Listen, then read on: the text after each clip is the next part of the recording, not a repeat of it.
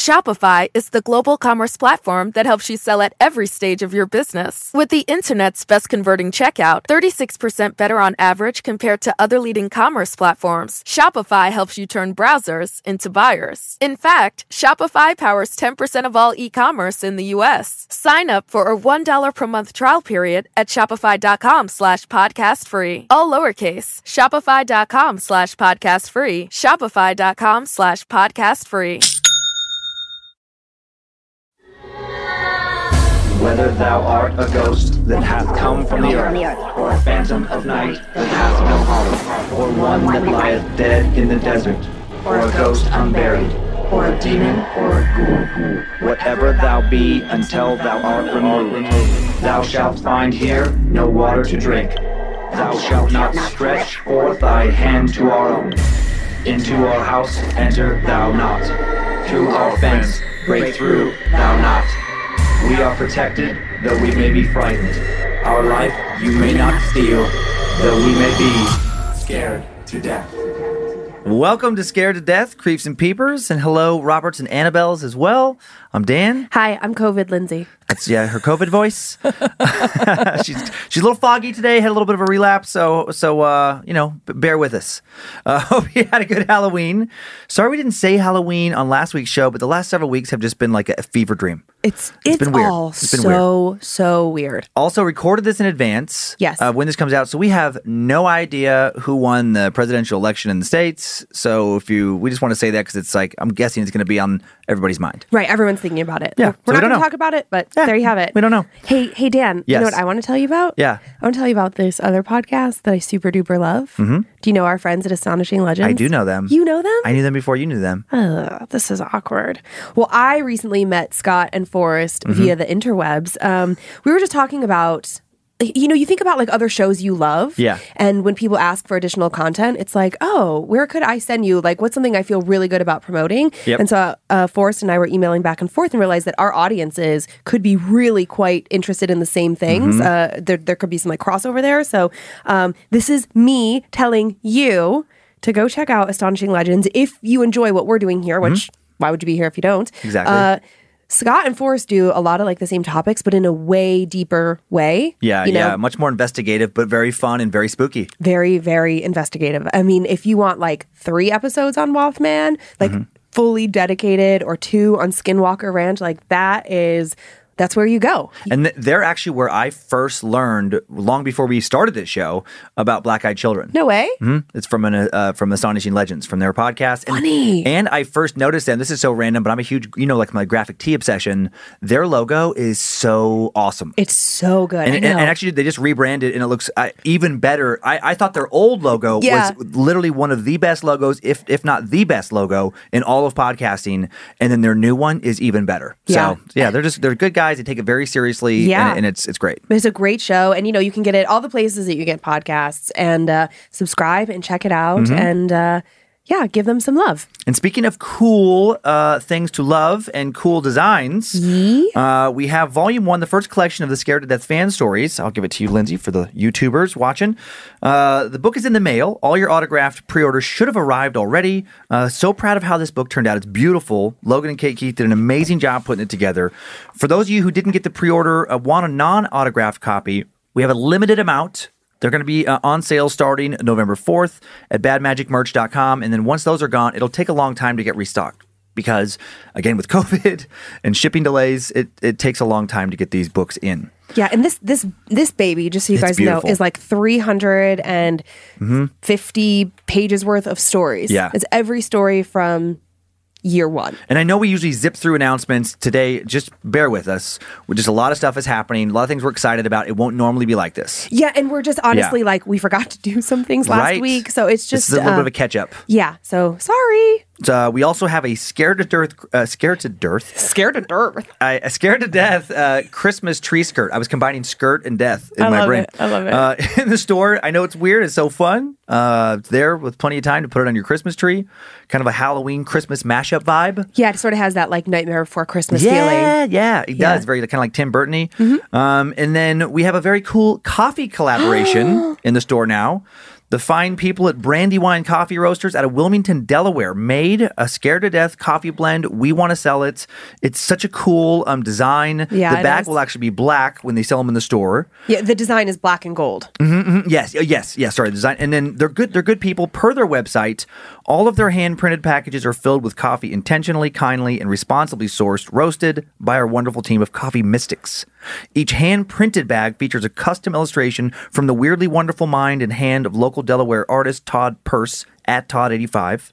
This helps emphasize that each coffee we release is in itself a work of art, living within another work of art, coffee art inside of coffee art, meta coffee art. I love it. Please go forth to drink coffee, create, and be kind. And, and, and Yeah. check out, even if you don't like coffee, I know. check out brandywinecoffeeroasters.com. The art alone is fantastic. Right, look at the back of my shirt. it's, it's awesome. I love it. It's very cool. And you can drink it out of your scared to death coffee mug. Sweet. And then the last little quick uh, announcement we have to make, and again, apologize for so many, but this is timely. Sad news before we get to fun stories. Uh, we have to cancel our live Scared to Death. Here's why.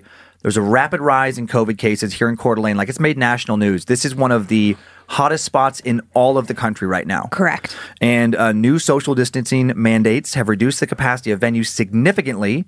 And rather than forcing us to pick who we have to kick out, Right. It would be just like a weird thing where it was like, yeah, that sounds horrible. Yeah, it was already like just because I've been really like working on this. Yeah. We already were not at full capacity there, Not right? even like close. we were doing like a minimal amount of people anyways. Yeah. We were trying to do it as smart as possible. And we know like we want to go and do things too. We know that the the need for socialization is so real Oh, right yeah. now. We know how it affects everyone's mental health. So we were seeing this as more than just doing a live show. Um, to be really frank, like we weren't even going to make any money. We were just happy to like Mm-hmm. go out and do this cool thing. I had ordered special cookies for everyone. But it just then when they reduced it, it's like, what are we going to do? Oh, so like you people don't get don't to get to come go. and now You don't get to go. You don't get to go. Or yeah. we refund all the tickets and do some weird like, okay, on your marks, get set, go first just we can only get fifty people in there now. and it might be worse going forward. I mean, I It's just not worth the risk. Even though we've Yeah. Mm-hmm. had it and we feel like, I mean, we don't feel invincible now, but we just Yeah. feel like we know how horrible it's been and we just don't want to risk anybody getting And, it. and honestly, on my, I'm just burnt out on trying to set up live shows and I constantly having it backfire. I've had a stand up tour. I have pushed and pushed like six times. I know. I made money as a live performer, paid the bills for like two decades, and it's just fucked right now. I know. Like it's just and there's and there's no way to anticipate when when laws will change or anything. So for the time Yeah. being, we're just not going to be doing any live shows until further notice. Yeah, and if you're in a place We where, tried. Yeah, and if you are in a place where you feel comfortable going out and you can go out and support like your local community and all of those people that work, you know, as bartenders Mm-hmm. Yeah, and please servers, do. please do because I mean Yeah. that's like honestly that's my biggest regret about all of it is that the Yeah. Mm-hmm. people who that is their livelihood because I have been there I've worked as a server for many many years um you know I I fucking feel for you guys Exactly, exactly. Uh, okay, so that it? now, now we are through. We are through, and we'll go back next week to just I'm a normal, exhausted. normal amount of announcements, which is almost none. can I take a nap now You can. Uh, more you. announcements than normal again. Uh, but uh, now it's story time. Lindsay, what do you have for us two today? Two I have- fan stories? I have two fan stories today that I uh, wrote up about four weeks ago, so I do not remember them at all. Fun. So you'll be kind of hearing them for the first time too, in a way. Yeah. I have two stories, of course. I have a longer tale of two young women doing some ghost hunting in an old abandoned cult compound outside of Portland, Oregon. Okay. I love Portland. in Wilsonville and getting more than they'd hoped to find. Hmm. Then I have a shorter story that I don't want to give too many details about, uh, other than involves the woods and a possible cryptid encounter. That's all I'm going to say. Uh, and then I think I think I'm just ready to dive in. You got your socks? You ready to go? Yeah, I don't even know where these ones came from anymore. Okay. Well, Lindsay settles in. Sure. Uh, we get a little bit of setup here, so you get time to get cozy. Uh, I'll get going. Wilsonville, Oregon, lies about 15 minutes south of Portland, or an hour if there's rush hour traffic. When I think of Wilsonville, I think of a variety of company headquarters clustered around I 5. The Portland suburb has more jobs than actual residents, and it feels like that when you drive through it. When Shayna Kadich thinks of Wilsonville, she thinks of ghosts. When Shayna was growing up in Portland back when she was in sixth, maybe seventh grade, back in the late 80s, she remembers a friend telling her about the Dammasch State Hospital in Wilsonville. The friend didn't call it that in a much less PC time than now. He called it the Nut House. Shayna later learned the real name.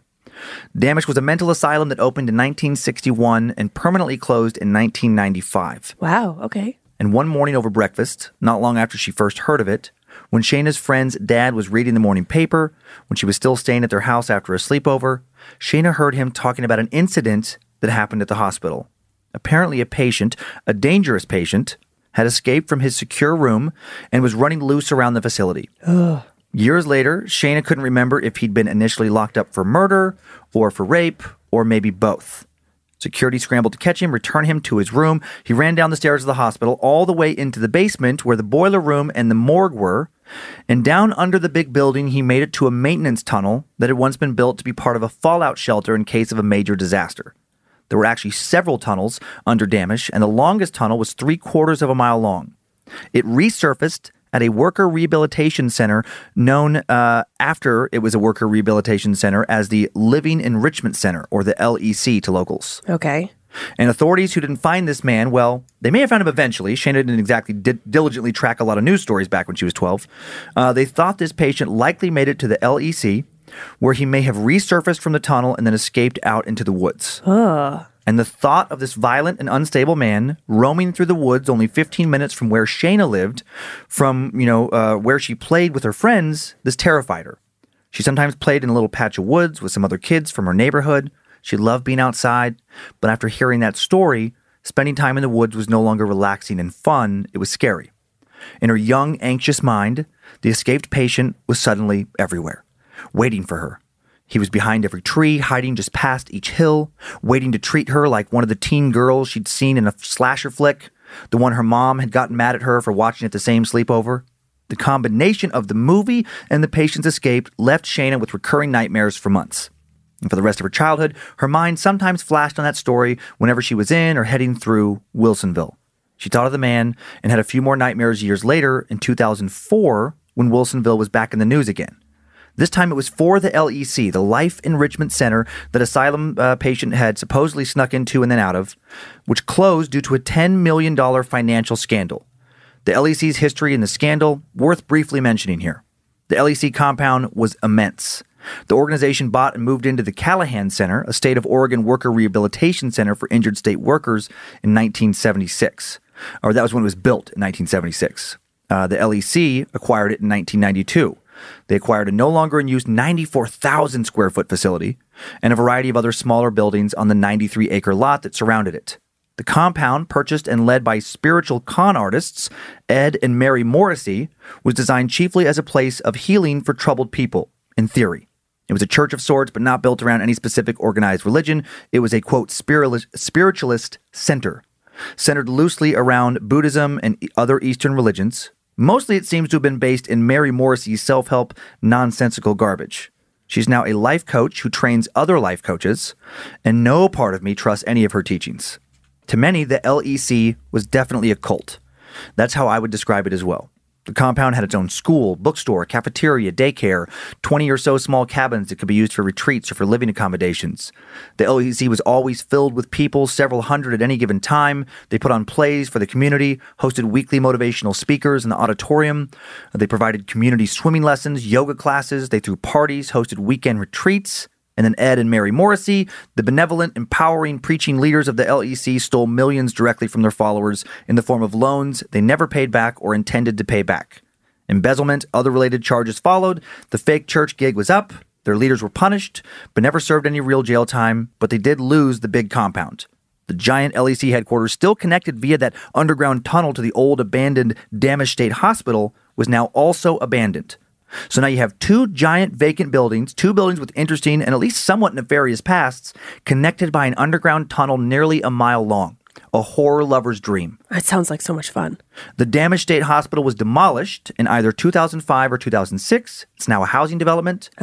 The LEC's main buildings were demolished in 2013. I believe the land it once sat on is still waiting to be redeveloped. Before these buildings were demolished, they, along with the tunnel that connected them, gained quite the reputation amongst paranormal enthusiasts in the Pacific Northwest and numerous regional ghost hunters who claimed the area was a hotbed for all kinds of spectral activity. And when Shana was in her mid 20s, her friend Alex, who was a huge fan of everything supposedly haunted, invited her to come along for a little trespassing adventure. And Shayna was intrigued. She wondered if the tunnels, there were supposedly actually multiple tunnels, were still open, and she decided to join Alex for an adventurous night. Time now for the tale of the Nightmare Man. Alex and Shayna showed up at the old, locked up front gate to the abandoned LEC compound with flashlights and a digital camera. It didn't feel like a good idea to try and cut open the gate lock, and they didn't bring along bolt cutters anyway, so they drove around the grounds and parked about a half mile from the main entrance. The whole property was surrounded with a chain link fence, and they had to walk for quite some time uh, from where they parked before they located a hole someone else had cut into the fence. They climbed through, ignoring the no trespassing signs, and entered the property a few hours after sunset. They hiked through the forest surrounding the compound, emerging after several minutes into a clearing a couple hundred yards from the hulking mass of the former LEC gigantic headquarters. Now covered with ivy and thorny bushes, they walked past a cluster of dilapidated cabins that stretched for a quarter mile or more, buildings that now had collapsed roofs and doors that had long since been kicked in. They quickly made it to the old main entrance of the LEC. That was when Shayna first started to truly get spooked. Up until this point, fear of being caught and charged with trespassing had kept her distracted from the real purpose of their visit to make contact with something from the other side. Now that thought made her shiver. Did she really want to encounter something? No. Had she not been with Alex, she would have recommended they turn around and head home. But Alex was so excited. She loved how spooky it all felt, and Shayna didn't want to disappoint her.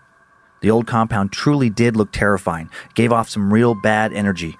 Shayna and Alex entered the main building through a shattered glass double doorway. The entire place inside was in shambles. Most of the windows had been broken.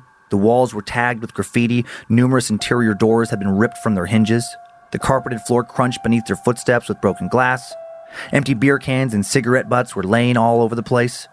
Shayna and Alex were clearly far from the first people to illegally invade the old compound grounds.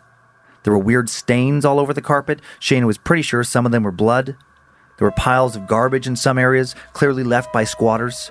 So far, all of the garbage, thank God, didn't look at all recent, and neither Shayna nor Alex worried that they were intruding on someone else's territory. Two women walked past some old folding chairs that had been left behind and crushed and twisted into a strange mass of metal and other odd and mangled remnants of another time. Soon, having no idea where their entrances might be, they began to search for the tunnels. With their flashlights bouncing around as they explored, they quietly walked into one room after another old classrooms, the old bookstore, the cafeteria, janitor's closets, hallways that led to more hallways. The place was enormous. They walked through an area that looked like it had once been used for some sort of commons. There were a few tables here and there and a long wheelchair ramp as well as stairs that led up to another building entrance a floor above. They looked around for a matron- maintenance door uh, uh, or stairs leading down, a door that would hopefully lead to one of the tunnels. Ideally, a door that would lead to the tunnel, the one that led to the Dammasch state hospital. Then, adding to what had previously only been the sounds of their own movements, Shayna and Alex suddenly heard a loud crash on the floor above them. The whole room was open with high ceilings, and the sound echoed and bounced around the big room and down the connected hallways. Sounded to Shayna like a large person had just dropped from the ceiling and landed with a thump on the floor. It was a sound she really didn't care for. Shayna and Alex froze and listened for footsteps. Luckily, those didn't follow the thump. After exchanging concerned glances, Alex now started to head towards the stairs that led, she assumed, to the source of the noise. Come on, she whispered. This is what we're here for. And that was when Shayna suddenly flashed on the man who'd escaped from Dammasch. The man she didn't know if they'd ever found. The murderer. The rapist, whatever he was. The man she worried about in the woods. The man from her nightmares. What if he'd never made it to the woods? Oh, What if he'd hid in this giant building? What if all these years later he was still here? Or if he'd ran off but came back once the old compound had been abandoned? What if that crashing sound was him? She knew these were crazy thoughts, but they popped up nonetheless and they refused to leave her head as she now followed Alex up the stairs. When they reached the next level, neither woman saw anything. After swinging their flashlights everywhere they could think of and discussing it for a while, they both decided that since the place was clearly falling apart, it must have just been a piece of, of the ceiling or something that had fallen to the floor. They couldn't see any actual ceiling debris anywhere, no settling cloud of dust. It was just the best option they could come up with that didn't involve anything too terrifying. They headed back downstairs, took a turn into an unexplored hallway, and at the end of it, in one of the many rooms they'd entered, Alex spotted a hatch in a dark corner of the building. As they approached the hatch, Shayna felt a little chill crawling up her spine. The little metal trap door was slightly ajar. When was the last time someone used it? Weeks ago? Months ago? Minutes ago? The room they found it, uh, it in was filled with bulky metal machines, the boiler room perhaps, maybe a furnace. Alex shined her flashlight down into the hatch and could see it definitely led to a tunnel. Oh my God, she yelled. Shayna, this is it. This is what we came here for. She was excited. Someone had left an old wooden ladder in the opening for people to climb down. Again, Shayna's mind was flooded with questions. Was the ladder left over from when the compound was still open?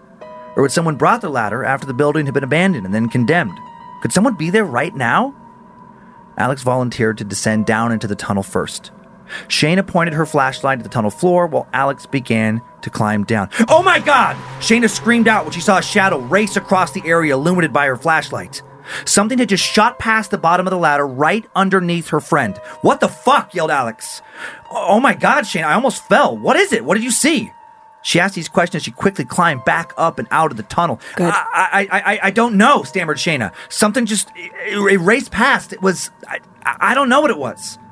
The face of the man from her childhood nightmares flashed again in her thoughts, more intensely than before. It was like he was there with her somehow. He was grinning. He was laughing. He made her skin crawl. Alex spoke now with forced bravado. It was probably it was probably just a raccoon or a cat or something. Let's go back, said Shayna. I, I don't like it here, Alex. Let's just say that that, whatever that was, that was our ghost for the night. Let's just go home. I didn't see it, protested Alex. And I didn't come all this way to find the tunnel and then not explore it a little bit. I'm not turning back because you saw a raccoon. Oh, if you're too scared to go further, that's fine. Just wait here. I'll be back in less than 30 minutes tops, I promise. Half an hour? exclaimed Shayna. Are you insane? I'm not waiting here in the dark by myself for half an hour. Fucking correct. We have no idea who else could be here. This is so stupid. That's exactly when people in horror movies die, when they split up.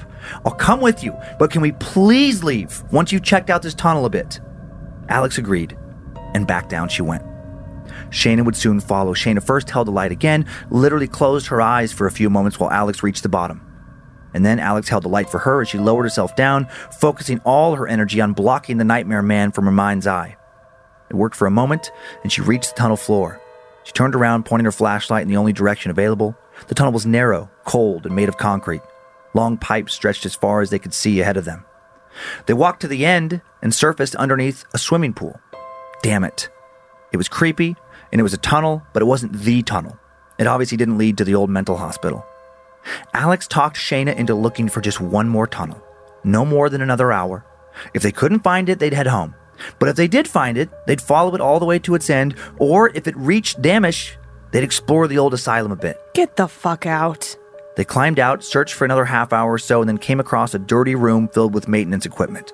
There was a pile of broken tools and a wheelbarrow that had rusted clean through. There was water dripping all over the place and puddles on the ground. The air smelled of something rotten. Then they saw a half open door, and behind it, a metal staircase leading down underground. Jackpot. They walked over, opened the door fully, climbed down the steps, and looked around with their flashlights.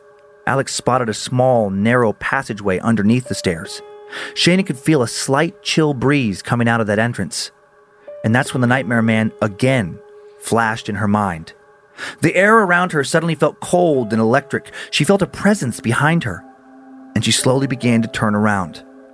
Out of her peripheral vision, she saw a man's head and shoulders where Alex should be. She turned further and screamed, No! Hands grabbed her shoulders, and the face of a psychopath with a murderous grin pulled her in close. I've been waiting for you, little girl. I've been waiting since I watched you in the woods. Then, after laughing a soulless laugh, he slapped her across her face. Shayna, stop it! He yelled. No, what? He, no, he didn't yell that. Alex yelled that. What was happening? Oh my god, it was Alex. Alex was holding her by the shoulders and shaking her. Stop, Shayna, you're scaring me, her friend was yelling. Wild eyed, Shayna broke free from Alex's grip and spun around in a circle, frantically shining her light all over the place around them. He was here. He, he was here, she mumbled more to herself than Alex. He, he was here. No one was here but me, Shayna, Alex yelled. Shayna looked at her friend and saw genuine concern and fear in her face. Sorry, that was that was so crazy, she said. This guy I used to have nightmares about, he was he was all I could see. He spoke to me. You disappeared. She was rambling, almost incoherent. You were not you, you were him. He was talking to me. You were gone. You were she just she trailed off. Forget all of this, said Alex. You're about to lose your mind, Shayna. We should have left earlier. I'm sorry. I, know I know where this tunnel is. I can come back with Dave or Shelley or someone later. Let's just get you home. She gently spun Shayna back around to face the staircase. Come on, up you go. Let's get out of here. Bam! Oh my God! It was the door at the top of the stairway slamming shut. Oh shit. Alex moved past, bounding up the steps. She pushed against it, it wouldn't budge. They were trapped. Oh my god. Alex was scared now too. They both, after a brief conversation, realized that no one knew where they fucking were. And their cell phones didn't get any coverage. Of course not. It was hard not to panic. They'd parked half a mile from the front gate off a small service road. Who, when would someone find their car? How many times would they have to see it before they reported it as being abandoned? How long before some security guards patrol took them near the door leading to this tunnel? Did anyone actually thoroughly check the old LEC compound? Judging by all the garbage and graffiti they'd walked past, based on the fact that they'd neither seen nor heard any security guards, they didn't feel like anyone walking over and finding them soon was at all likely. Their best bet was to walk down the tunnel. It was their only choice. They hoped that the breeze they felt meant that there was a way out. My god. Let's go, said Alex as she wound back down the staircase and grabbed Shayna's hand. Let's make this quick and just go. The two women entered the small opening behind the staircase, where once inside, they began to move forward in a single file formation. They quickly realized the tunnel was definitely longer than the one they'd found earlier and also much narrower. At first, Shayna was happy that Alex had gone first, but then after a few minutes, she wished she was in the lead. The further they walked, the more darkness Shayna had behind her. Soon she turned and shined her flashlight back, and it didn't reach the tunnel's opening. The light just faded into nothingness. Then she heard something. Oh god. She froze and squeezed Alex's hand. Said, Alex, stop, listen. They both heard what sounded like the metal door above the stairs grind back open. Then they heard what sounded like footsteps slowly moving down the staircase. Hello? Alex yelled. Is someone there? The footsteps froze, but there was no response. Who's there? Alex yelled. Still no response. But then the sound of footsteps hustling down the stairs was followed by the terrifying sounds of someone entering the tunnel. Then they could hear the echo of footsteps heading towards them. Oh fuck. How long had they been walking in this tunnel? Two minutes? Three tops? How long would it take someone to catch them if they were run. fast? Seven, eight minutes? And what if they ran into a dead end? What then? The Nightmare Man's face flashed yet again in Shayna's mind. That horrible, soulless grin. It felt once more like he was near, like he was real. Then they heard the footsteps quicken into a jog. Mm. And then faster still. Run! Alex screamed and pulled Shayna's hand, and they hurried down the tunnel. Alex watched her bobbing flashlight light the way ahead, terrified that at any moment some cave in or random blockage would prevent them from going any further, and they would just have to wait for whatever was behind them to reach them.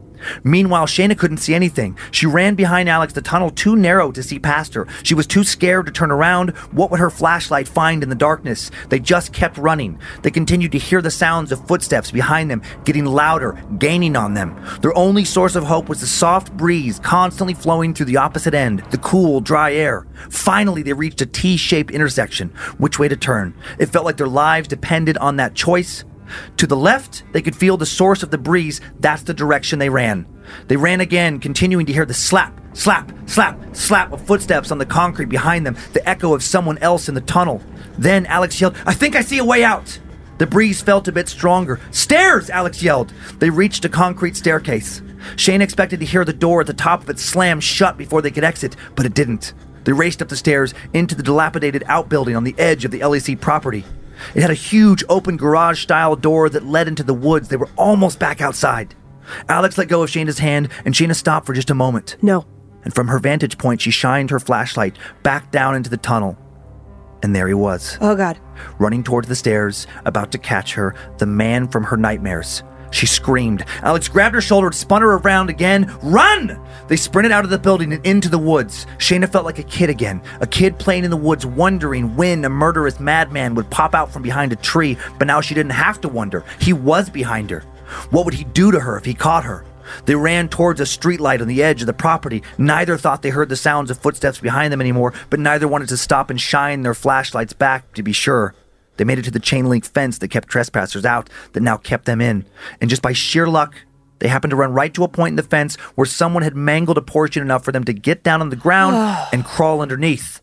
And that's exactly what they did. Shayna was convinced that as she scooted along the ground on her stomach, the nightmare man would grab her, rip her back away from her friend who just made it to the other side. He'd drag her back into the forest, back into the compound. And Alex would be the last person outside of him to hear her scream, and she'd die in that tunnel. But that didn't happen. She made it out. The two scrambled up the bank to the road, an actual, fairly well lit road. And down the road, thank God, there was a gas station, a 24 hour gas station. They ran towards that gas station as fast as they could. Sometimes they glanced back towards the woods near where they crawled out under the fence, and thankfully they never saw anyone behind them. They made it to the gas station, and like a couple of kids, like some runaway teens, they bought some cigarettes, some tall boy beers, they put in paper bags, they sat on the sidewalk out front and drank and smoked for probably an hour before calling a cab and heading home, resigned to come back for the car tomorrow when it was light out. Shayna asked Alex that night if she'd seen the man at the end of the tunnel. Alex said she she didn't see a man, not exactly, but she saw something, a shape, a dark, maybe man-like shape. She said it was hard to describe. It all happened so fast, and she was so scared. But she did see something. Shayna asked her if she still planned on going back later with her other friends to see if she could find that tunnel to Dammasch. No, absolutely not. Good. She didn't know what she'd seen in that tunnel, but Alex said she definitely didn't want to risk seeing it again. Did Shayna think she actually saw the man who'd escaped all those years earlier? Maybe.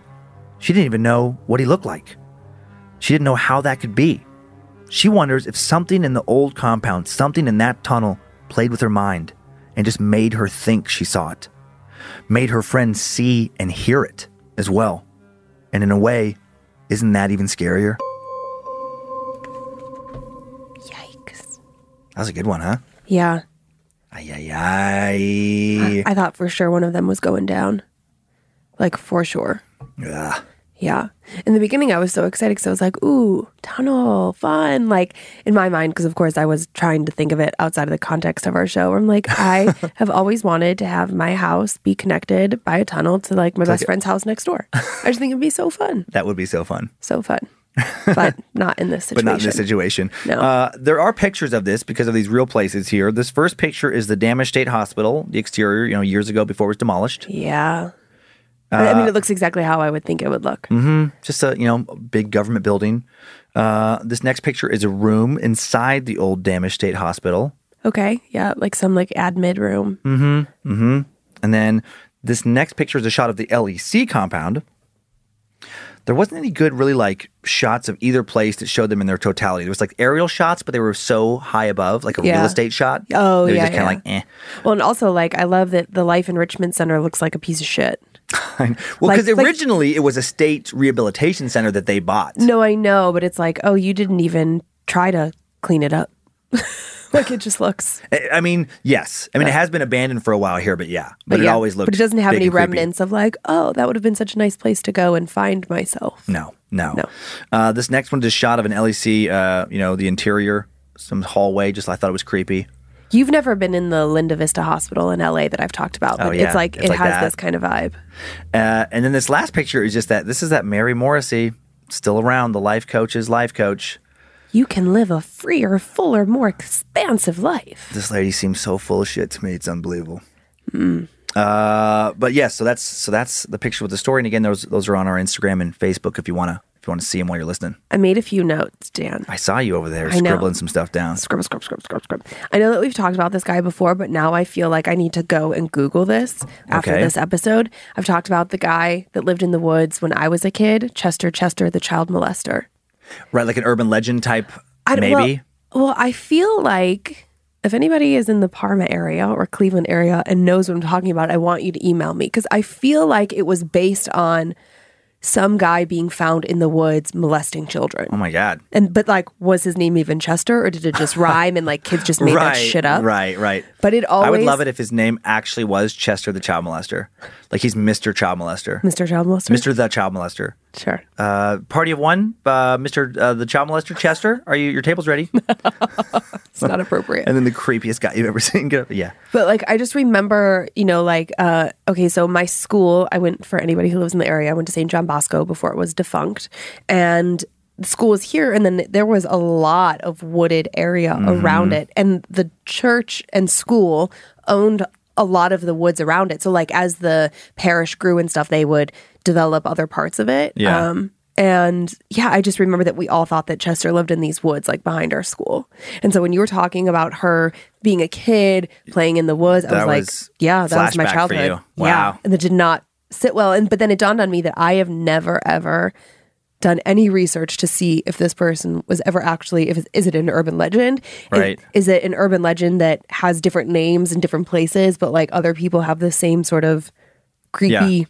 thing that they yeah, think about Yeah. Um and then you were talking about news stories that like stick with you you know Mm, because mm-hmm, of uh, so it sounds like this guy was actually real Yes. So it's based in something. Yeah, it it was based on her hearing a, a, a real newspaper account story from her friend's dad. Yeah. That coincided with her watching a scary movie a little bit too young. Right. And then it just stuck in her head. Yeah, and I don't know if you have any stories like that from probably not just Riggins being so remote, but like definitely in my childhood there was uh, a story that was very very sad of a woman Mary Jo Pesho who was murdered uh, in her car. Like somebody hid he either hid under or in her car at the mall.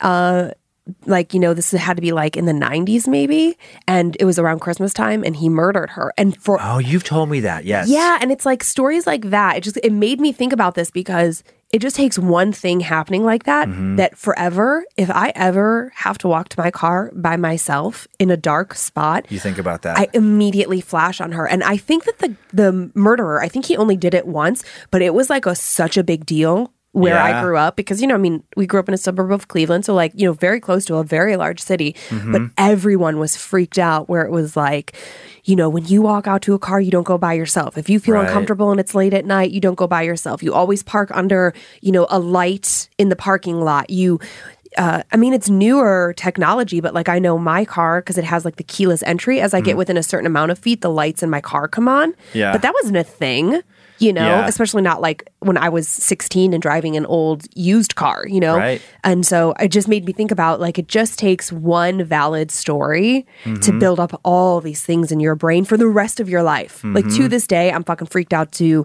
go to my car by myself in a dark parking lot. yeah. Yeah. Yeah. Makes sense. Yeah. Those random murders always spread more fear than like a, uh, oh, like if somebody's killed by like a family member or like an ex boyfriend or Right. something. Uh, still, obviously, just as terrible, but it doesn't. Oh, but- yeah. but, it doesn't spread fear the same way because it feels like, well, that that was their situation. Right. Like But if it's a random killing, you're like, oh god, that could be anybody. Absolutely. Yeah. Yeah, it's terrifying. And then uh, the story just made me think about that building in Silverton that we've talked about before. Yes, that is a creepy ass building. Mm-hmm. I was envisioning all of this happening there, and I bet I bet that Silverton building could possibly have tunnels. Oh, that'd be interesting to explore. Yeah, We, we've tried to find the owners. In fact, we found the owners, but they're unresponsive and they don't want to let it. us come in. I, I, which I get. It's I like, know. what's in it for them to let somebody just root around and look for spirits? But we want to host a show there. yeah. Well, and now that's a whole other thing.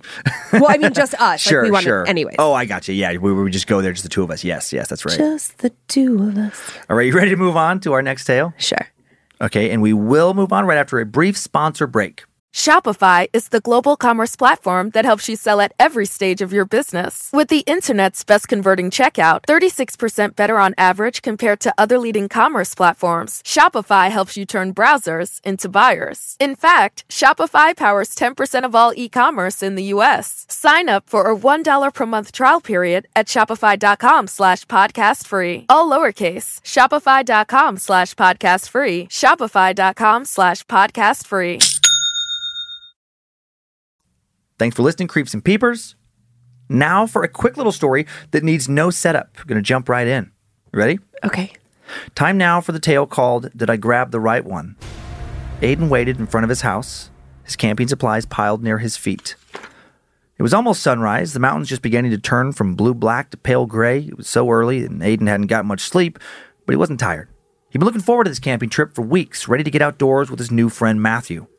Aiden had moved to Colorado Springs in January, then the pandemic had happened, and he hadn't really gotten a chance to make friends in a new town.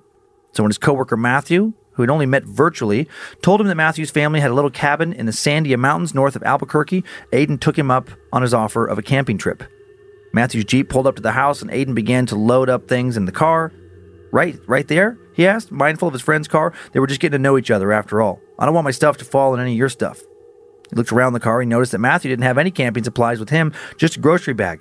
Confused, Aiden asked him why, and Matthew replied that during quarantine he hadn't been going or he'd been going to the cabin almost every weekend. He found it too much trouble to bring his camping stuff with him to Colorado Springs and back every weekend, so he just left his stuff there. I don't trust it. Want a Red Bull? Matthew offered. You got first shift. Aiden drove for the first hour, then Matthew, then they traded off again. After five hours of driving, they arrived at the Cibola National Forest. Aiden, who'd grown up on the East Coast, was amazed by the scenery. They drove up to the cabin, and Aiden watched relieved when Matthew pulled out a full set of camping gear. He'd been worried that he was too quick to jump on the offer of a weekend away without really knowing this guy. Mm-hmm. Matthew did seem to know his way around. They each crashed early, knowing they were waking up early the following morning. The next day, they began their hike to the mountain range a few uh, hours after dawn, after sleeping in a bit, and they headed to where Matthew said he knew a great spot for them to set up camp. They found this spot, and it was great. Had an awesome view.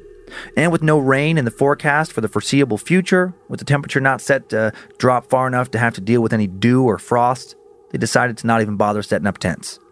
They built a campfire, rolled out some sleeping bags, and slept under the stars. No way. Before crashing, they chatted for a while, ate, played some cards, and then they decided to call it a night so they could get an early start the next morning. And the next morning would start far earlier than Aiden expected. Just a couple hours after Aiden managed to drift off to sleep, he woke to the sound of Matthew calling his name. Hey, over here. Come look at this. Matthew? Aiden mumbled, sleepy and, uh, sleepy and annoyed. What's going on? Come here. The reply came, You have to see this. Aiden heard Matthew's voice trail off into the woods near the edge of the clearing. What could he possibly want to show him over there in the middle of the night? He looked around to make sure he wasn't just imagining things. He saw Matthew's sleeping bag open and empty. In his bleary state, he thought the voice sounded strange. Uh, almost maybe like two voices layered on top of each other. One sounded like Matthew, the other was just robotic. I don't know, maybe it was just the acoustics of the mountain. Or he hadn't known Matthew that long, maybe he just didn't quite remember exactly how his voice sounded. Maybe he was just still half asleep. Groggily, Aiden made his way out of his sleeping bag and slipped on his boots before walking out into the darkness. He'd made it nearly to the tree line when the voice called out again Over here! Come take a look at this. It was almost mechanical sounding, no shifting in tone or urgency, just flat. As he started to shout back to Matthew that he was coming, something grabbed his wrist from behind. Then a second hand clasped over his mouth. Aiden spun around to find Matthew staring at him, eyes wide. Matthew shook his head side to side, held one finger up to his lips. He motioned for the two of them to go back in the direction of the campsite. Aiden followed. Once they made it back to their sleeping bags, Matthew began to roll his into a tight bundle. Aiden tried to ask him what was going on, but every time he started to speak, Matthew shook his head furiously, motioned for Aiden to roll up his pack. He then took his eyes off Matthew for a few moments and focused on packing up as quickly as possible. When he looked back at Matthew, something didn't seem right. Something had seemed off the whole time. He didn't like the way he moved. He didn't like that he hadn't spoke since he snuck up behind him. He was jerkily packing up, at one point spilling a half-finished tin of beans across the ground. Then he remembered that he'd left some, or Aiden remembered that he'd left some gear on a rock roughly 30 yards away, and he went to pick it up. And then when he made it there and bent down, he heard a rustling in the trees in front of him. What was it? As Aiden peered out into the darkness, he heard a whisper Help! He squinted his eyes, focused a bit more, and then Aiden saw Matthew, slumped against a tree, deep gashes across one arm and part of his chest. What? How? He was right behind him. He looked back towards the camp and there was this other Matthew, still packing away. He got the chills. Looking back at the Matthew laying in the brush, he saw blood pouring from his ear. Aiden saw a cut on his forehead. What happened? Aiden, help me. Matthew quietly gasped. We got to get out of here right now. It's, it's, it's it'll kill us both. That, that thing at camp, that's not me. Aiden's mind was racing. The man who had just put his hand over his mouth, who was that? Was that Matthew or someone else? Something else? He felt so confused. Had the real Matthew called for him to come look at something? That voice had seemed off. Had both the source of that voice and the thing that covered his mouth had both been imposters? This was so crazy. Had the real Matthew been over here wounded the whole time? He felt dizzy, sick. He looked again at Matthew in camp. He moved in quick, spastic motions. He was shoving parts of the pack into places that didn't fit, like he wasn't clear on the purpose of camping equipment. Had that thing drawn Matthew into the woods and then taken his place? What was it going to do to him? Where did it want to lead him? Why hadn't it already attacked him? Aiden grabbed the wounded Matthew and quietly hauled him up. He and Matthew, he had Matthew throw his arm around his shoulder and they set off back the way they'd come. Aiden thought that the creature, a skinwalker perhaps, would for sure come looking for them at any moment, that they had very little chance of making it back to the cabin without some sort of horrible encounter, but he had to try. Aiden and Matthew didn't stop walking for hours. Not until they got to the road where Matthew's car was parked, and Aiden shoved Matthew in the back. He couldn't believe, uh, in the back of the car, he couldn't believe he'd been able to walk th- uh, that far while hurt, and he started to drive. Glancing in the rearview mirror, Aiden now watched Matthew as he panted in the back seat, his groans of pain making him sound animalistic and feral. He watched the way he moved. Was it a little twitchy? Was that just because he was hurt? As Aiden's eyes returned to the road, he wondered did he grab the right Matthew? Oh God. Or had he just put himself in an enclosed space with a dangerous, mysterious creature from the woods? And was this all still part of that creature's plan? The end. That's it. That is it. We don't know what happens next.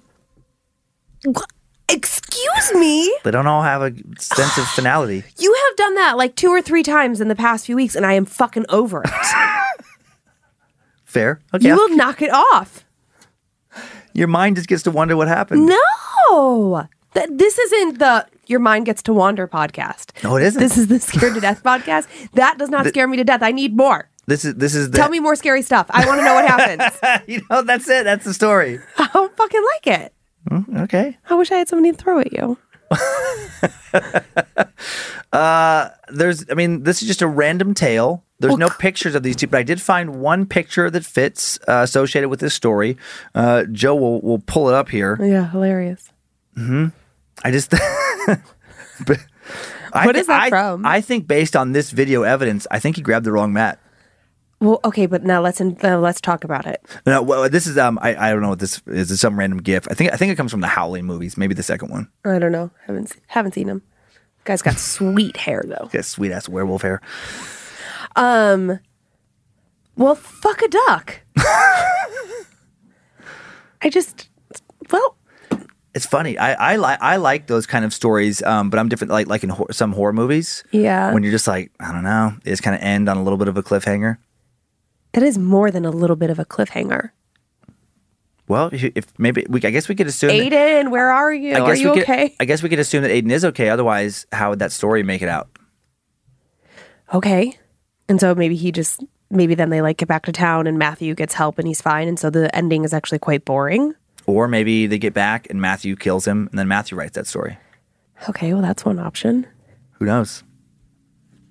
I'm so confused and angry. I, I liked it just because it was a little one, a different one. Uh, yeah, I just liked that it was like a quick. There's no setup, just two dudes don't know each other, going camping, and some weird shit happens at night. Oh yeah, and also like fucking idiot going camping with some person you don't know that you've only met virtually. Some people will do that stuff. You know That's what's fucking stupid. That is like the most reckless. To me, if you do that, you're definitely some sort of adrenaline junkie because you have Mm. to know that, like, and and you're probably somebody who likes to um, have conversations with people and make it like really intentionally Mm-hmm, awkward and really confrontational. Like, you are so all about it, and actually, no one enjoys that person, which is probably why you don't have any fucking friends. wow? I hate that story. That really stuck a nerve with you. It sure did. You know what? I I, I am always um, amazed when people do that. I've read articles about people who basically like they'll meet somebody on Tinder. And uh and just but, but like not go on a date. Yeah. Like I read this one article. I thought this lady was crazy. She um met this guy on Tinder before they ever met in real life. Yeah. They went on a vacation together. That was the date. Like like flew, had a hotel together, had never met. And it was like for like a week. And I'm like, wow. I bet the sex was great. Uh, or there was no sex and it was just the most awkward. It's Tinder. terrible- It's all I know, sex. I know. I know. Don't be ridiculous. You guys remember those like road trip boards, right? Those used to exist. No. Like at colleges, if you needed to ride somewhere during a Christmas break, they'd like put their name up on a pin board. That sounds like a very And if you're going, Idaho thing. if you're going somewhere, you just pick them up and take them somewhere. What? No, yeah, like you're like, oh, I need to ride to Boise. Like they just didn't have a car, and then if you were going that way, you could just you could hit them up and give them a ride. That might have been a thing, but I don't. And now Ah. everyone's dead. I was saying, it sounds like a good way No, to be but killed. I, have seen them at different colleges too. But I can't imagine that now. no, Like it's just the, a whole different climate. Well, but but what's interesting though is it probably was more dangerous then because now people leave uh, digital footprints. right, right. But yeah, but we just didn't have all the information back then. Yeah, that's that's crazy. I mean, crazy. listen, like I guess it, well, people I- used to hitchhike in the '60s. I've had some dodgy one night stands Hmm? that, like, I definitely was like, yeek. And that's enough for me to think that I would never, like, after doing that, like two, maybe three times. so dumb, Yeah. so fucking stupid. I'm so lucky that I was. I mean, that was not sexually assaulted, that they were that I Right. Put my like I put myself in mm. such fucking stupid, questionable, irresponsible situations. I think that's why that makes me so angry because I'm like, I I did stupid shit like that, and it is Right. so fucking dumb. Yeah, I think about stories from yeah, like the '60s when, um, like le- especially late '60s, summer of love, kind of you know Oh, yeah. counterculture revolution. It was super common for like some like 17 year old girl out in Minnesota, Iowa, somewhere to just yep get on the highway, stick her thumb out, and hitchhike all the way to San Francisco or all the way to L.A. One random dude after another picking them up. Fuck. Yeah, I st- I still randomly see such see hitchhikers around here, and it always makes me actually very sad Yeah. because it doesn't have that vibe of of yeah, it doesn't have a vibe of like an adventure. no, it has a vibe of like we're strung out on drugs, Ah, yeah. and you know it's like me and my uh, like friend, partner, whatever, and they almost always have a dog, which kills me, Mm-hmm. and I'm like, I, I'm sorry, I can't take you to Missoula. A lot of times, uh, the dog is also strung out on drugs. I read some article about that. A lot of times, it's the dog's drug habit that's fueling the entire situation. I don't think that that's funny because I think sometimes people on drugs give their dogs drugs because they're so fucked up, and then that poor dog is fucked up. Or loves drugs. Dogs Some dogs, you don't know anything about what dogs like with Yes, drugs. Yes, I do. Yes, I do. I'm going to give our dog some drugs. No, you're not. sometimes, sometimes I do think about giving him edibles. I know it would actually kind of be pretty fun. when, again, when I was young and dumb, and we would smoke a lot of weed, which I like. I cannot Oh, smoke I'd, I'd blow uh, smoke in my dog's face. totally. And then we had friends that would give their Contact dogs high. beer. Like- I saw. I've seen a dog drunk. Mm-hmm. It was hilarious. It was the funniest this dog ever acted. I know, but it's probably like when you think about it, they don't have the same reasoning capabilities that we do. So poor dog. I know. Well, that dog, it did end badly. That dog ended up having like a one night stand, and it got this other dog pregnant, and then there's like a whole situation, and like you know, there was alimony, and it was. Let's get let's get into stories. You're so weird. Okay, This morning, Dan tried to convince Penny that I was pregnant with her baby. we don't need to get into all that. Do you know how much child support is for an entire litter? exactly. it ruined that dog's life. oh God. Okay. What is happening? It's a weird show. It's a I weird know. show. I know. I'm sorry, guys. No, it's fun. I think it's fun. Hopefully, people think it's fun. Well, they'll either by, be think it's super fun or be super annoyed. But Totally. you know, it's fine. Are you ready to hear two stories that I don't remember at all? Yep. Okay. Uh, so this first story comes from fan Ellie, uh, which automatically makes me think of our niece. Yeah. So I imagine Ellie Bird. Yeah, Ellie Bird. So I re- automatically think that Birdie wrote this story. Okay. And Bird, our niece, is like just a little bit kooky. Mm-hmm. She is so fun, but so I immediately am like, okay, is this real or not? Um, and it's a little smaller story. Okay. So kind of matching the pace here, and uh, coming from Bozeman. Cool. I love Bozeman. Yeah, I, I just went to Bozeman for the first time Hmm? a couple weeks, a couple weeks, a couple months ago, and loved it. Okay, so here we go. Hey there, Lindsay and Dan. Greetings from Bozeman, Montana. I've been listening to Scared to Death since almost the very beginning, and this is my first time ever writing into a podcast or anything like this, but my experience was too spooky not to share. I am definitely a capital C creeper. Horror movies, true crimes, ghost stories, I love it all. So obviously, I'm a big fan of your show. I'm sitting on my porch enjoying the fall weather that is finally not smoky. I hope the smoke is clearing out for you guys too. hmm it did. Here is my tale. A little ye- less than a year ago, my husband and I decided to have a fun weekend getaway about two hours away in Helena, Montana. We had booked a Forest Service cabin out in the woods, far away from running water, indoor plumbing, cell service, etc. It was a time for us to unplug and relax from the daily grind of our work lives in Bozeman. Upon walking in, I was struck by how large and freezing cold it was. I began unpacking our car as my husband started making a fire in the wood stove to heat us up. I walked from the front door through the kitchen and into the main bedroom. Upon walking into the bedroom, I, without thinking, quickly backed out. It was like something was pushing me out of the room. I got the sense that I wasn't meant to be in there. Our dog, who was walking right at my heels, also refused to go into the bedroom. This is weird since he usually thoroughly sniffs out any new digs he finds himself staying in. He went through every inch of the house except for that room. Hours go by, we've been on a lovely hike, we've made dinner and sat by the fire, and without ever talking about it, my husband and I instinctively set up our sleeping bags in the back room instead of having a big bed like the main bedroom. This back room had only a couple of dinky cots, however, we chose to sleep there without saying a single word about it. That night, I tossed and turned, barely sleeping. My husband was on the other cot, sound asleep for most of the night. We left all of the doors in the cabin open to let the heat from the stove circulate. At some point in the middle of night, in the middle of the night, I must have finally dozed off.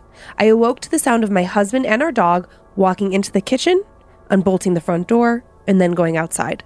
They must have gone outside to pee off the porch like dudes do. Hmm. About a minute or so later, I distinctively hear my f- husband's feet and my dog's paws walk across the kitchen floor, as well as my husband rebolting the front door. I then hear him take a walk to the kitchen table, untwist my stainless steel water bottle, take a swig, put the cap back on, and walk back through the living room to where we were sleeping. No big deal, right? A few more hours go by and it's morning.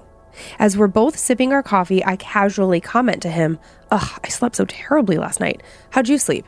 I heard you take the dog out in the middle of the night. He stops mid sip of coffee and says, I never took the dog out last night. I was asleep like a rock, but I heard you get up and take him out. We both just looked at each other for a moment as the wheels were turning in both of our minds. I then asked him what he exactly heard, step by step. He then proceeded to recount my same experience almost verbatim, even down to hearing me untwist my water bottle to get a drink. We walked to the kitchen to take a look. My water bottle was sitting there on the table, but as we looked over to the front door, we realized the doorknob and bolt were completely broken. Whoa. We both know that the lock and that we both know that the door and lock were in perfect working order the night before. It wasn't as if either of us or who in the actual fuck was in our cabin the night before had taken our dog outside. Did our dog even go out to pee? Was it a ghost dog? There was no way anyone was hiding in the cabin or had come in from the outside since we both distinctly remember locking the door. My husband, very skeptical to anything supernatural, swears that he heard, even if he couldn't qualify as a. Oh, my husband swears that he heard, he wouldn't even qualify as a peeper since he hates scary stuff so much. Do we need to create a third term for this kind of person? what I heard that night was so blatant that I never even suspected ghosties might have been afoot.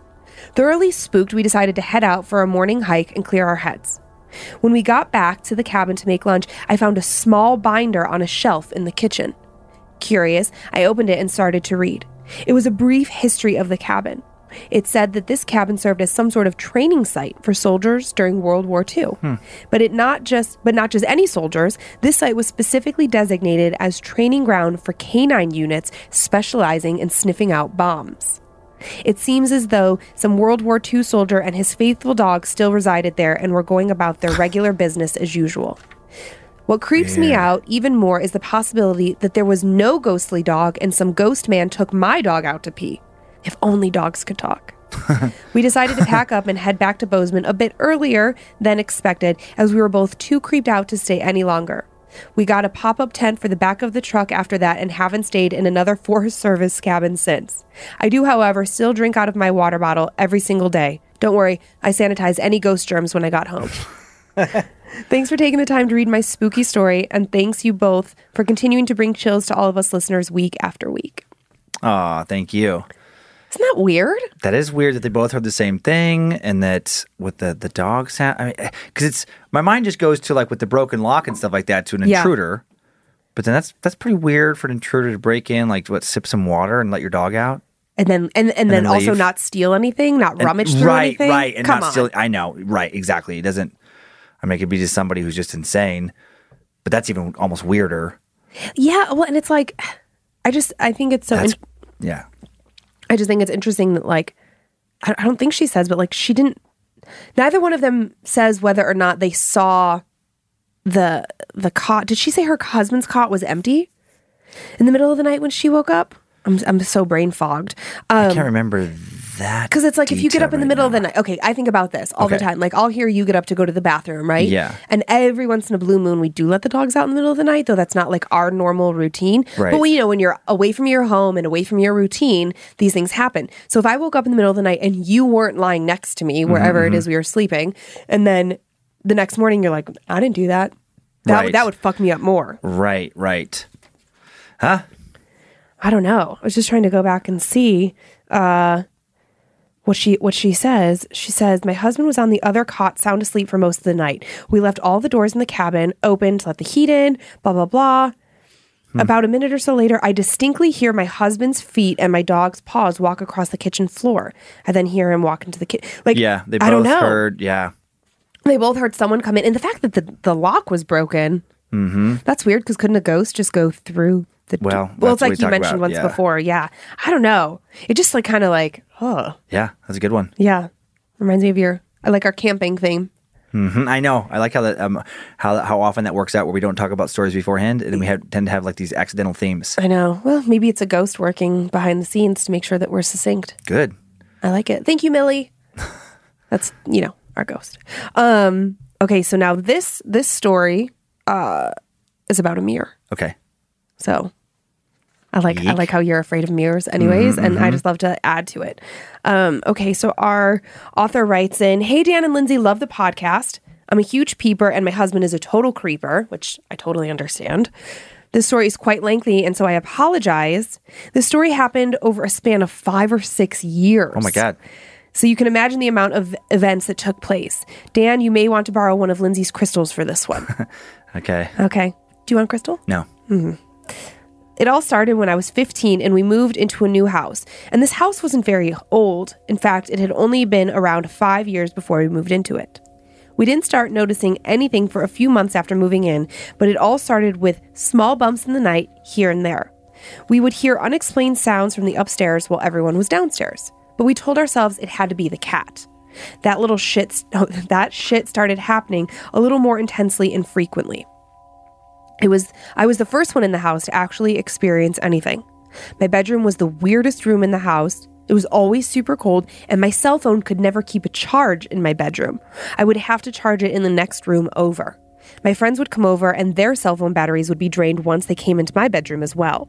It never happened anywhere else in the house. It was pretty weird, but not enough to spook us. With that being said, shit starts to get crazy. I would often wake up in the middle of the night to this dark, mist like figure in my room, hovering at the foot of my bed. I would turn my light on as fast as I could, and then bam, it would just be gone. Sometimes it would move around the room and leave and leap out of my huge standing mirror. For a while, I told myself I had to be experiencing sleep paralysis, but after reading about it online, I knew it wasn't because I was able to move and speak during all of these occurrences. To this day, I still see this dark mist thing that moves about and leaves and com- comes and leaves through the same mirror I still have in my bedroom. Get rid of that mirror. I'll show you it at the end. Okay. It doesn't bother me as much anymore, but there are some night it, some nights it gets too close and I wake my husband up. I refuse to sell or give the mirror to someone else. It's one of the only things my mom has given to me as a family heirloom. A few months ago, I'm sorry, a few months had gone by, and this was a reoccurring thing that would only happen to me. My mom and sister never believed me. Then one day, my sister came to ask me if I was the one who was twisting the shoelaces that were tied to her fan. We all had tall ceiling fans and she couldn't reach the strings, and so she had added shoelaces. Hmm. I told her no and asked her what she was talking about. She then told me that every day for the past few weeks, she would come home from school and the two shoelaces would be twisted together from the top to the bottom. She said she would untwist them every day when she got home after finding them in that way. They would be normal when she left for school and then twisted again when she returned from school. She had even turned off her fan before leaving the house just to see if it was the breeze from the fan that had been twisting them together. Mm-hmm. When they became enthralled by this, we all became enthralled by this weird occurrence. Daily, we would try and figure out what could be causing them to twist together so perfectly. It was the strangest things. The strings would be tight and perfectly twisted together and then left opened at the end. How in the world did they stay twisted like that? We tried ourselves to mimic the twisting and could never get it perfect as it was done by itself. Then one day, out of nowhere, she came home and they weren't twisted together like they had been every day for the past two months. And after that, it never happened again. A few months later, one of the scariest experiences happened to me when no one was home and I was all alone. It was a Saturday. My mom and sister were out running errands, and I had just gotten home from a friend's house. It was late in the afternoon, so it was still daylight, and the house felt a bit off to me. But I ignored it while I made a snack. I went to sit on the sofa to watch TV, and the moment I sat down, I felt this brush of air hit the back of my neck. Our sofa didn't completely touch the wall behind it because it had these three huge windows there. As I was about to turn the TV on, I heard this loud crashing noise right behind me. I flew off the sofa in a panic. At first, I didn't notice or see anything, and I slowly walked around to see what possibly could have fallen behind the sofa. Then I looked straight on and saw all three of the window's blinds had been pushed against the window. They were all stuck. Every single row was pressed up against the glass. Now, this made zero sense as I was looking at them trying to figure out how the fuck these were stuck to the window like that, and then all of a sudden, they all fell away from the glass. When I say fall, I didn't mean they fell down to the floor. I mean it was like the windows exhaled and they became loose all at once and were swinging from from detaching from the glass. I ran out of the house and immediately called my mom, hysterically crying, begging her to come home. I waited on the front porch until she came back. My mom went into the house and said everything was fine and maybe it had just been our cat. I know what I saw and I know what I felt. There's no way it could have been the cat. Our cat was very old and literally never left my mom's bed. We started hearing all kinds of noises within a certain wall in our kitchen, almost like little animals were, were crawling around trying to escape. My dog would sit there almost every evening and lick the wall and whine as if she were trying to get something out of it. We had someone come out not once, not twice, but three times, and they never found any signs of rodents in there. They had set traps in the attic, and my mom would check them, hoping for a sign of what it could be. There would never be anything inside these traps. This was never solved and was an ongoing thing to happen. We just got used to it as we did with the other bumps and noises in the house. Just a few nights after the blinds hmm. incident, my mom finally had her first experience in the house that made her apologize for blowing off all of my concerns. One night, while everyone was asleep, my mom was awoken to the sounds of someone shuffling into her room. She Jesus. opened her eyes in the dark and saw a woman walk into her room. She said this woman was wearing a nightgown. She couldn't see her face, but said that it almost looked at her, or that it almost looked like me. Her thinking it was me, asked the girl, Honey, what's wrong? She said to the girl, and the girl just stood there not saying anything. My mom then got annoyed and said, What do you need? The woman turned around and shuffled back out. She could hear the shuffling all the way down the hall and back upstairs, where me and my sister's rooms were. She then got worried that maybe I had been sleepwalking and wanted to make sure that I had gotten back to bed okay. She came upstairs and opened my door, and my dog went crazy because she startled her awake. I had been asleep with no signs that I had gotten out of bed. My mom said to me, What did you want in my room just now? I replied, half asleep and anno- annoyed, What? What do you mean? She looked at me confused and said, Never mind, I'll, I'll just talk to you in the morning. And she left. She said she also went to my sister's room and saw that she was also passed out cold. That girl could sleep through a tornado, I swear. My mom went back downstairs and got back into bed, a little unnerved after what had just happened. She said that she slept with the light on that night, and I can't say I blame her. She, sho- she told us what had happened the next morning, and I had chills. But I was actually happy to have something happen to my mom and not me. She would finally believe me that something was happening in this house. After about three years later, I had a pretty serious boyfriend and we had plans to move in together. He knew of the stories we've told him about the house, but he never once felt or heard anything himself until the first night he slept over. We were asleep and it must have been about 2 a.m. I was awoken by a whisper on my side of the bed, literally a few inches from my face.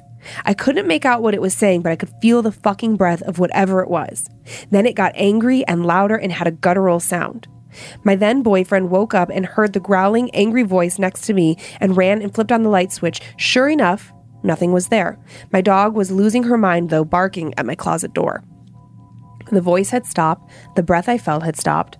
I was in shock and just started hysterically crying because I didn't know how to process what had just happened. We couldn't go back to sleep after that. The next day, we signed our apartment lease and I got the hell out of there. I hated that house. Since then, my mother had an unfortunate accident that caused a brain injury, and we moved out of the house, moved her out of the house. And since neither of us lived there anymore to take care of her, we had we had that's why we had to have her move. We hired a company to come out and prep everything for an estate sale, and then we sold the house. The real kicker is, two months after we sold the house, my sister ran into the couple who had done the estate sale for us. They told her that while they were there getting everything priced and ready to go, they had multiple experiences, and that the last day of the sale, as they were cleaning up and packing what they didn't sell for us, they heard a loud, guttural scream come from upstairs, which was completely empty. Uh. They went up there and no one was there. They left as fast as they could as they were pretty spooked. We still talk about that house sometimes and wonder if the people who live there now have had any experiences. Anyways, thanks for reading this far. Sorry again, it was so long. Just a lot of crazy shit happened over the years. I still have experiences, but I choose to ignore them and pretend that they don't happen because I don't want to acknowledge it. Because when I do, it gets worse. Thanks, you guys, for taking the time to read my story. My husband and I love the podcast and look forward to every Wednesday. Stay spoopy. Oh, thank you. So, so that, so that, so the house is, you know, obviously gone, not in the family, but Not in the but, family. but the mirror came from that house and is now with her. Yes. and that's the mirror where the black mist still, still now comes in and out of. Yes. after all of that stuff. Yes. that's oh man, Joe- you're braver than me. Joe, you want to show the mirror? It doesn't even look like that scary of a mirror. Right, just looks like a yep, like a regular mirror. But they say mirrors are portals or can be portals. Right, right. And if you're going to like, if we're going to suspend, you know, science and logic, Yeah. then I don't know. I, I would get rid of that mirror. I, I, if I, yeah, if I thought some kind of, I mean, I, it's a weird thing where you know I do think about what humans can acclimate to. Yeah. like the horrible conditions, you know, like the gulags and all these terrible places where human beings have, you know, uh, been put inside, or you know, just terrible war torn kind of like situations. Um, and, and and it's amazing what people can just kind of get used to. And then, Sure. and then that becomes the new normal. And I guess if you had some mirror where you're seeing this like mist, I mean, to me, I'm like, what the fuck? I, if I would want to like take that mirror to the dump immediately and just smash it. Right. But then I guess if you didn't get rid of it and it kept happening on a regular basis, but nothing bad ever happened to you, you're just seeing something weird. I mean, I guess you would just get used to it. Uh, No, thank you. I mean, you think that, but I mean, No. I mean, if it's not hurting you, if it's not physically hurting you, it's funny. Like this reminds me of like that our, our little mannequin Teresa. Yeah. Uh, you know how like the spoon fell out a while back? Yeah. Well, then when Joe and I were both here the other day, the whole bouquet thing just went out of, and just onto the ground I'm going to I'm to investigate this because to see how it's placed and stuff. well yeah and also like I know that I'm the one who put the bouquet uh, in her arms and Yeah. it's very top heavy. Okay. And when I, when I was putting it together I had a hard time making it stay. Okay. Well, I mean, it stayed for a long time and then just fell. In, uh, yes, and things can fall. But I was just thinking, like, you know, if that just kept happening and but nothing else bad happened, it's like Joe was talking about that. He's like, well, I guess nothing bad is happening. I mean, you could just kind of get used to it. I just think that if you continue to accept it, then then more is going to happen. To me, it's just like a little gateway. Like if if ghosts are real, if this is all possible, it starts as that, but then something else is going to happen eventually. Like the ghost is something else is going to move, something else is going to fall. It doesn't necessarily have to be bad, but I just feel like it will build. You think it could build to where a demon possesses me and gives me demon strength, and then I can just um, uh, be the strongest I've ever been? Probably not. Oh, I think the, the little weirdness to what Lindsay just said. yeah. Yeah. Is like when the spoon fell out, and that was what a week and a half ago now, as we're recording this. Right. And I had not talked about it since we talked. You guys talked about it on the show, but I had mentioned it to Dan when it happened. Yeah. Yeah. Yeah. And then I hadn't brought it up since. And Zach isn't always in the office every day. Oh yeah, yeah, yeah. Oh, yeah. so This he so he came in, and then I explained to him that it happened. Yeah. And then he left, and then five minutes after I just talked about it, then it fell out and hit the floor. It was weird timing too. It was weird timing. Maybe Millie wants you guys to give her some attention. Maybe she just loves spoons. Mm. Maybe she needs spoons. I'll give her some attention. Do you think Millie's hot? That mannequin. Oh, Oh. The mannequin is Teresa, Millie is the ghost. that's right. You don't even know your women. Maybe Millie's in Teresa. I don't think so. Millie's in this room. Okay. Like when I come in this room I'm- and turn on the lights, I'm always like, "Hey, Millie." When I leave, I say, "Bye, Millie." Like if you would just acknowledge her. Does and- Millie have Teresa's rack?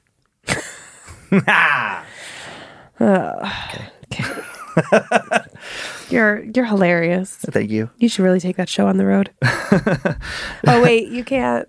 Oh, sad. Well, you you- deserved that. Do you have um? Do you have some shout outs for our some- Annabelles? I do. Do you? I do. Okay, shall we do it? Let's do it. All right. Annabelle time. Okay. A spooby Annabelle shout out to Jason Duncan, Teresa, no last name, Mallory Mueller, Sarah G, Claire Covert, Nicole Gorman, Seth Tyndall, Stephanie and Alyssa Lindell, Paul, no last name, and Ryan Dyson. Sounds like it sounds like you nailed those. I did. I'm really good at this.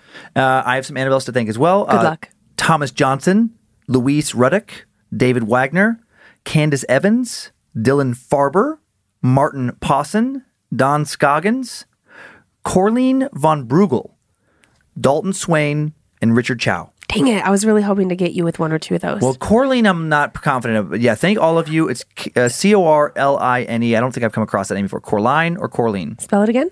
C O R L I N E. Coraline. Like Cor, but there's no Corlin? A. Corline, Corlin. Corlin. I don't know. It's a cool name. Cool name. Cool Yeah. name.